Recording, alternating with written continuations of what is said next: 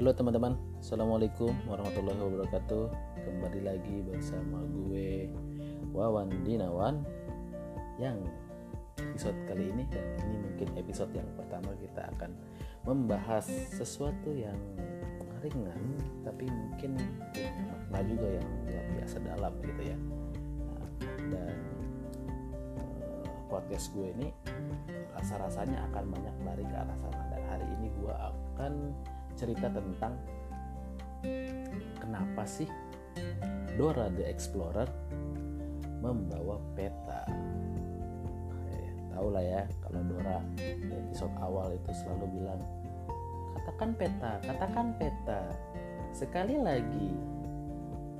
Terus kemudian anak-anak di depan TV bilang peta, peta. Lalu Dora juga akan mengatakan ke mana kita? Nah setelah Dora mengatakan ke mana kita? dia akan membuka petanya dan peta akan bernyanyi. Nah, ini menariknya Dora ini. Petanya bernyanyi.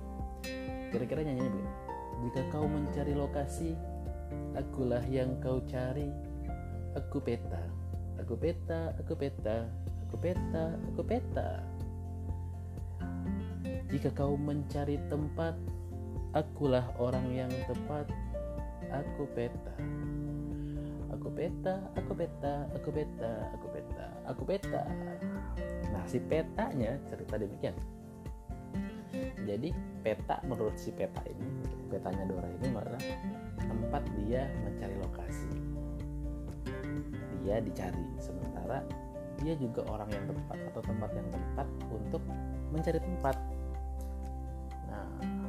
itulah fungsinya peta. Dan kalau lo perhatikan juga sebenarnya Dora the Explorer juga ketika membuka peta itu kemudian si peta nyanyi tadi akan menemukan tiga tempat biasanya. Menyeberangi uh, sungai berbuaya misalkan satu. Lalu memasuki gua berkelawar dan kita akan sampai ke pantai hiu tiga tempat itu. Nah setiap kali sampai ke suatu tempat di mana kita? Ya, misalkan tempat yang pertama tadi sungai uh, buaya. Sungai buaya sungai buaya. Lalu kemudian ada kejadian lah di situ kan sungai buaya. Lalu kemudian dia jalan lagi tuh. Di mana kita? Ya, apa kau lihat sesuatu? Kan biasanya begitu. Lalu kita juga kasih lihat tuh. Oh kita sudah di dalam gua kelelawar.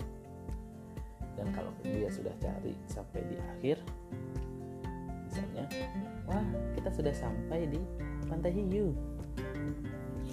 Nah peta buat Dora adalah sebuah apa namanya sebuah alat untuk dia menavigasi dari mulai pertama ya sampai dengan terakhir dari mulai dia start kemudian sampai ke endingnya sampai di mana.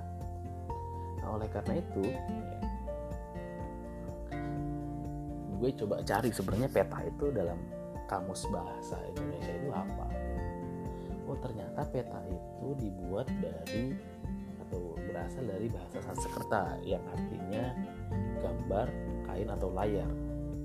Bacanya adalah pata, P A T A.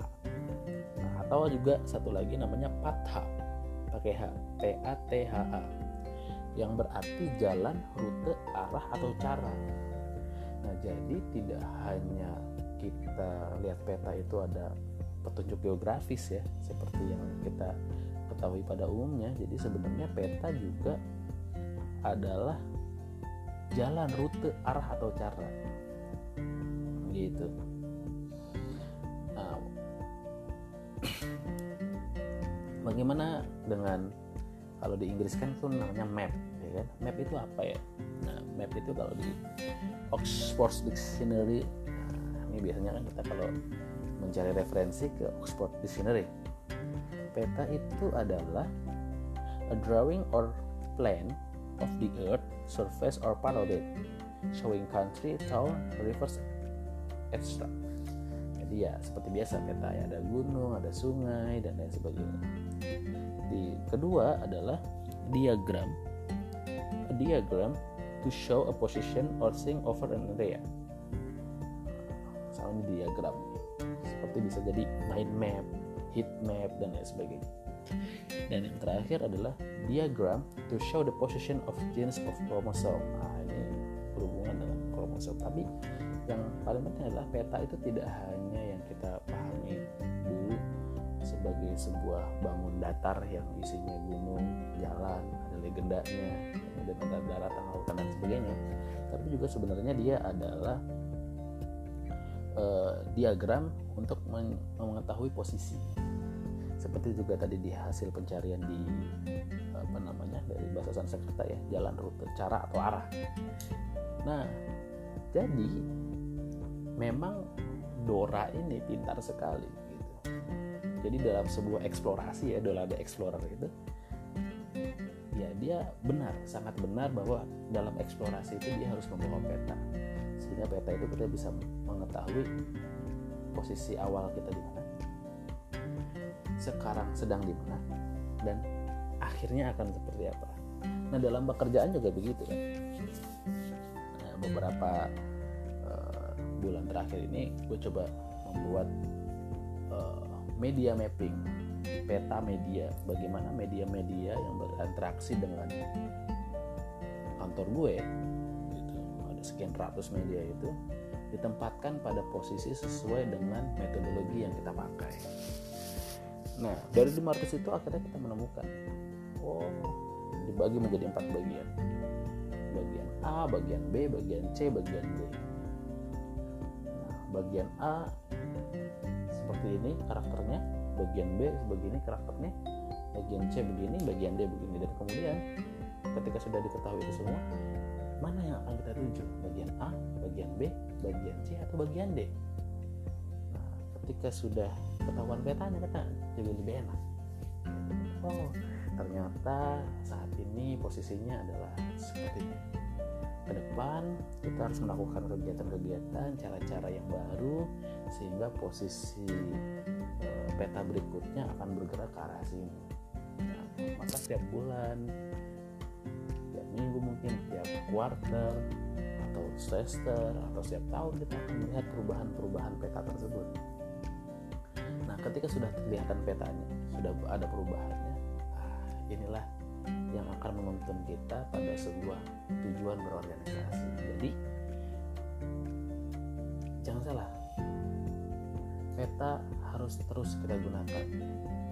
Walaupun itu bukan dalam kondisi geografis. Nah belajar dari Dora mari kita membuat peta. Apa pun pekerjaan anda apa pun keahlian Anda kita juga harus membuat peta-peta yang baru yang bisa menuntun kita dari titik A ke titik B ke titik C ke titik D sampai ke akhir tujuan.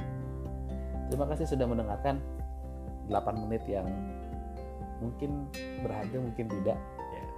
Tapi ini episode pertama gue untuk membahas tentang the insight. Apa sih yang bisa kita dapatkan dari sebuah hal-hal yang kecil yang ada di sekitar kita. Terima kasih. Assalamualaikum warahmatullahi wabarakatuh.